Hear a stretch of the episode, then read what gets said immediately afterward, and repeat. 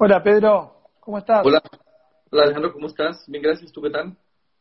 Muy bien, muy bien. ¿Cómo anda todo por allá?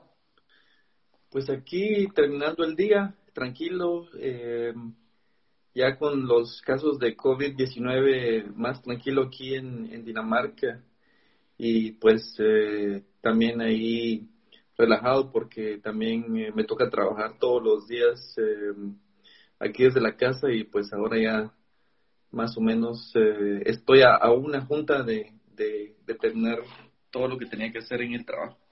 Todavía no terminaste. Bien, bueno, todavía no, no has terminado tu día entonces. Eh, no, lo que pasa es que yo también tengo eh, llamadas con gente de que está en Latinoamérica y, ahorita después a las a las nueve en, en 50 minutos tengo una llamada con una colega de, de México, entonces eh, después de eso ya puedo, ya puedo cerrar la computadora. Muy bien, bueno, aprovechemos a, charlar un ratito con vos y, y la idea es, bueno, contarnos tus impresiones, cuál tu paso en el deporte, eh, cómo, cómo yo pensaba en esta charla que, veníamos charlando de hacerla, en, en, qué charlar y decir cómo fueron tus comienzos y cuál es tu presente hoy después de, de bueno de, cesar la práctica del alto rendimiento. Bueno estás viviendo en Dinamarca pero bueno cómo cómo se dio también esa situación y cómo sigue hoy tu vida vinculada con el movimiento olímpico así que bueno si te parece vamos por ese lado. Veo que hay muchos amigos pues tuyos que te saludan y muchos amigos del deporte también. Se van sí, bueno, van mandando mensajes. bueno saludos a todos los que nos están viendo y y pues eh, gracias por invitarme aquí para compartir. Eh, eh, como tú sabes, yo, yo, jugué badminton por Guatemala por muchos, muchos años. yo, yo era de, la generación un poquito antes de, de, Kevin y, pues empecé a los 11 años. gané cuatro medallas panamericanas. Mi primera medalla fue en, en los Juegos de Winnipeg en 99 que fueron los juegos que como que marcaron mi, mi, mi, mi, salto de, carrera de badminton y ya el Comité Olímpico de Guatemala me apoyó más y pues empecé a salir y, entrené aquí en Dinamarca desde el año 2001. Fui a los Juegos Olímpicos en, en el 2004 en Atenas y pues solo con el hecho de ser olímpico se me abrieron muchas puertas. Yo también en, estaba en, en la comisión de atletas de badminton desde el 2001. Eh, después de que eh, competí en Atenas, pues me interesó el, ese mundo de las comisiones eh, de atletas y en el 2008 me designaron como miembro de la comisión de atletas del COI y pues eso también abrió muchas oportunidades. he ido a hacer muchos talleres para ayudar a los atletas para tener para que para que tengan las herramientas suficientes para una exitosa transición de atletas a carreras profesionales. Eh, he ido a casi toda Latinoamérica, he ido a muchos países de Europa.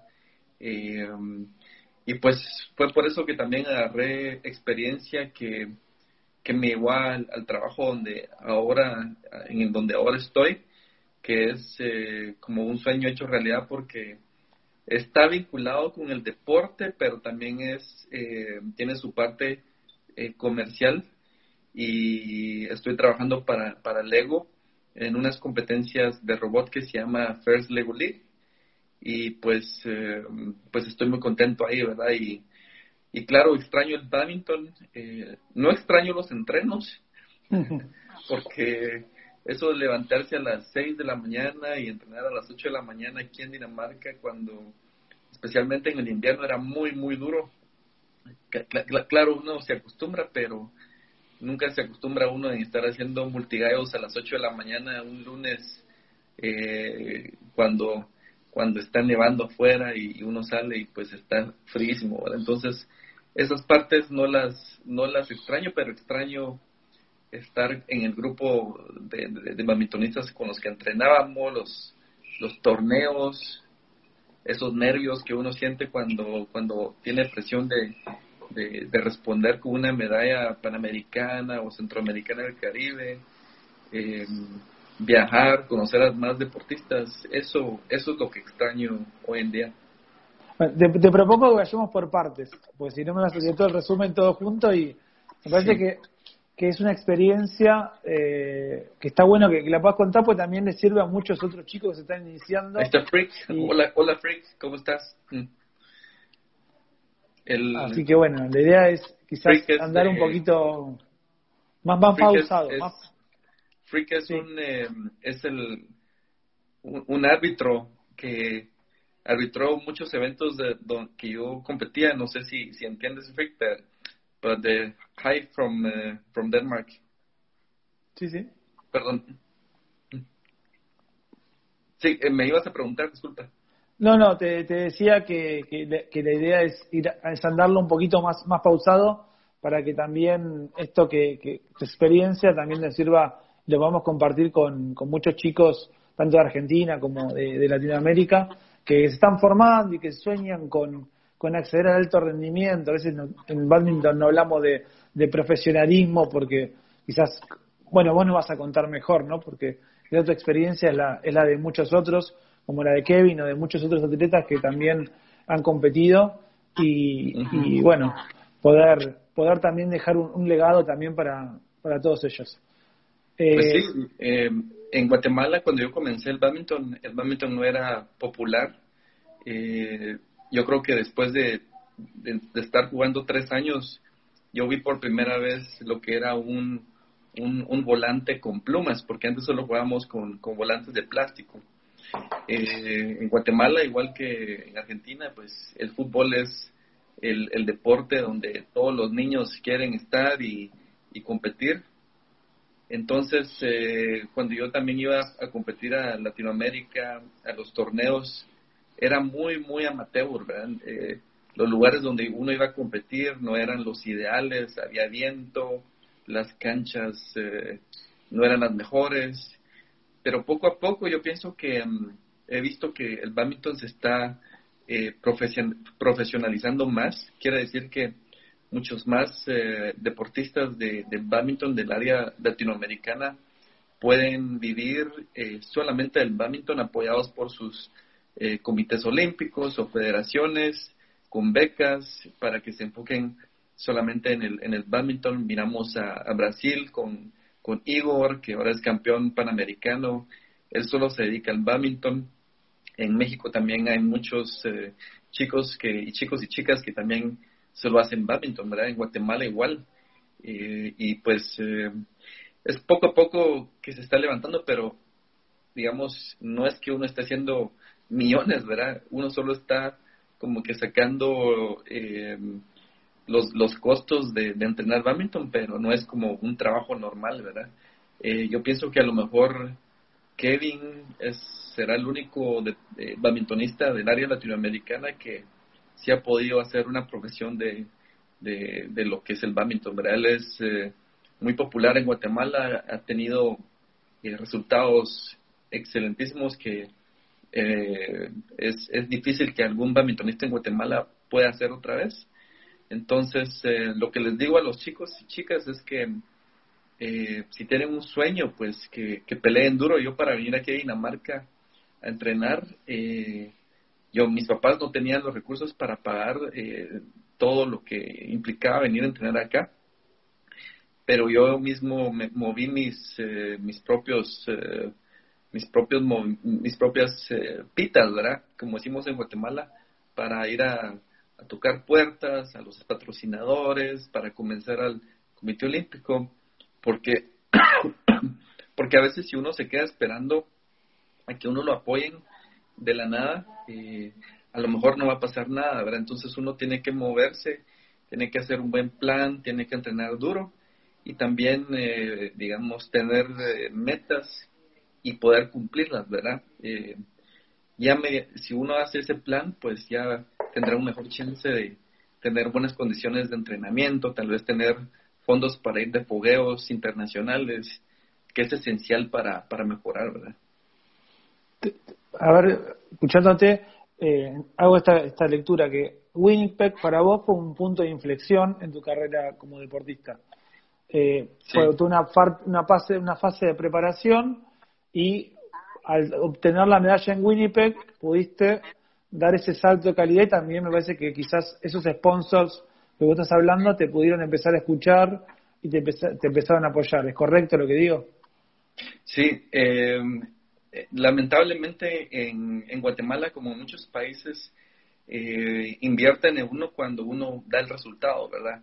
Antes de dar el resultado, muy difícil que, que, lo apoyen. Entonces, eh, antes de Winnipeg, pues eh, mi, mi, mi, apoyo era, era mínimo, era igual que los otros badmintonistas, tal vez dos, tres torneos al año y entrenando en Guatemala, ¿verdad? Pero ya después de Winnipeg ya mi comité olímpico puso más eh, enfoque en, mi carrera y, y, pues también en Winnipeg solo fuimos cuatro medallistas de Juegos Panamericanos de Guatemala de yo creo que éramos como 250 atletas.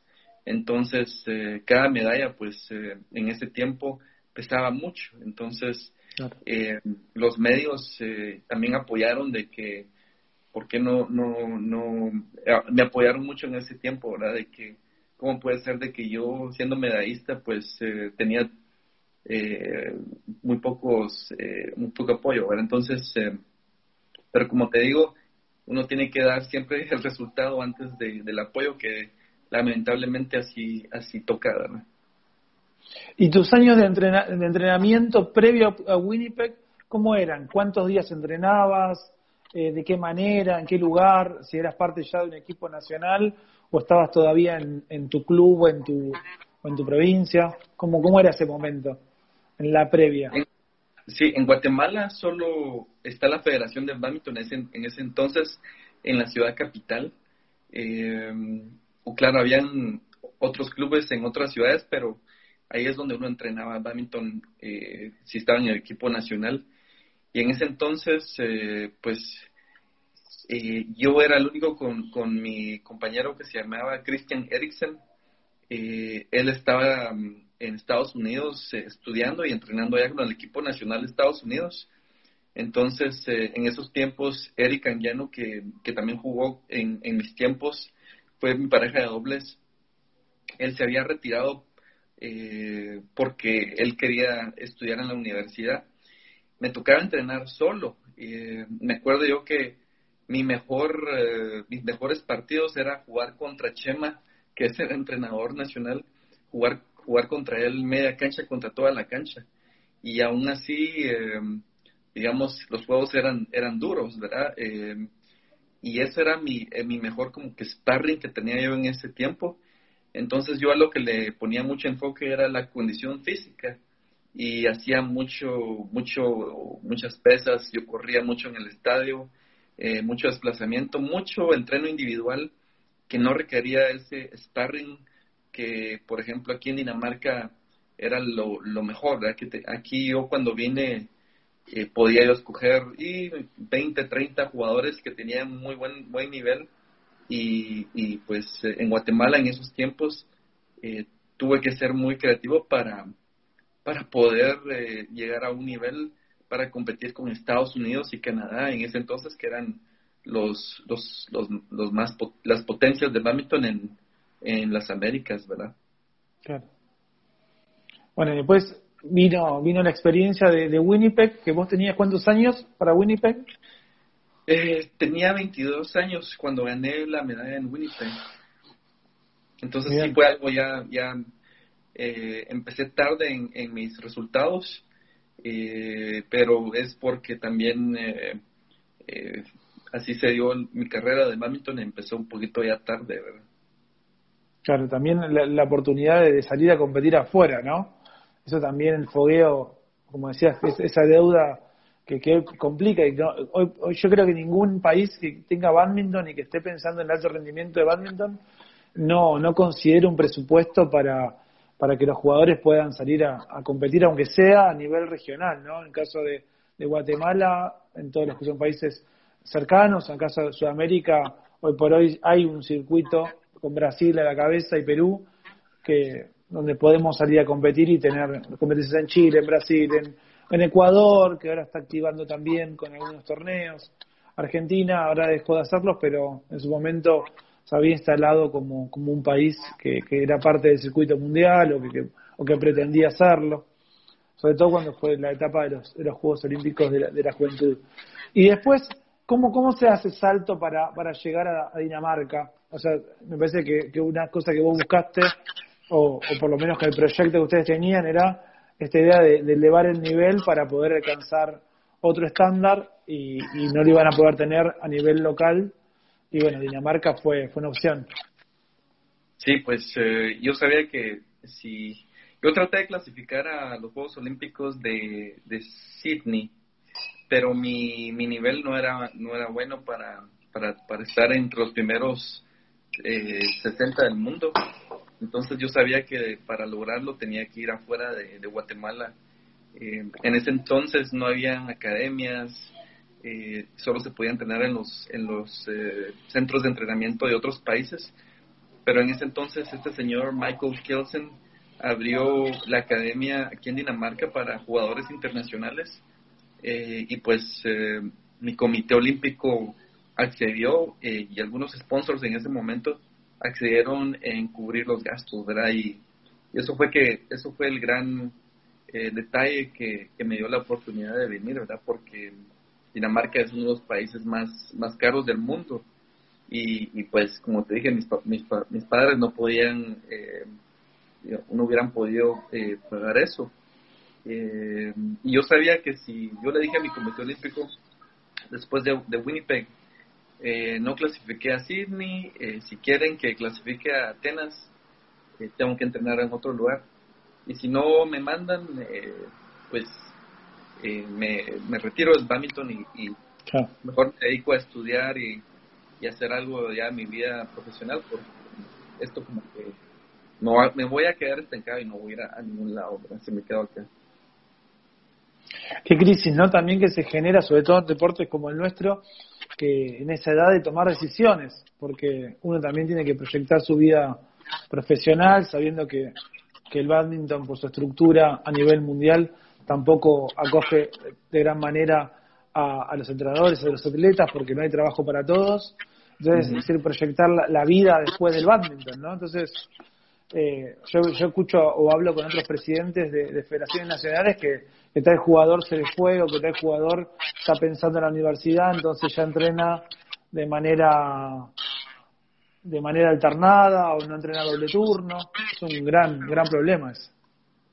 Sí, eh, es, es un problema para todos los atletas, eh, no solo el badminton, sino ser profesional, eh, dedicarse al 100% al, al, al deporte, eh, es un riesgo para uno, ¿verdad? Porque uno da toda la vida por el deporte, pero y al final, eh, pues, los, como dicen muchos atletas que se retiran, los trofeos y, y las medallas no pagan, no pagan las, las cuentas, ¿verdad? Entonces, uno tiene que hacer un buen plan y prepararse desde que uno está eh, en, este, en esta etapa de, de vida eh, de, atleta, ¿verdad? Eh, claro, uno siempre puede balancear la vida de deportista con la preparación para un futuro y, es por eso que también he estado metido en ese programa del Comité Olímpico Internacional con, con ADECO, que es el de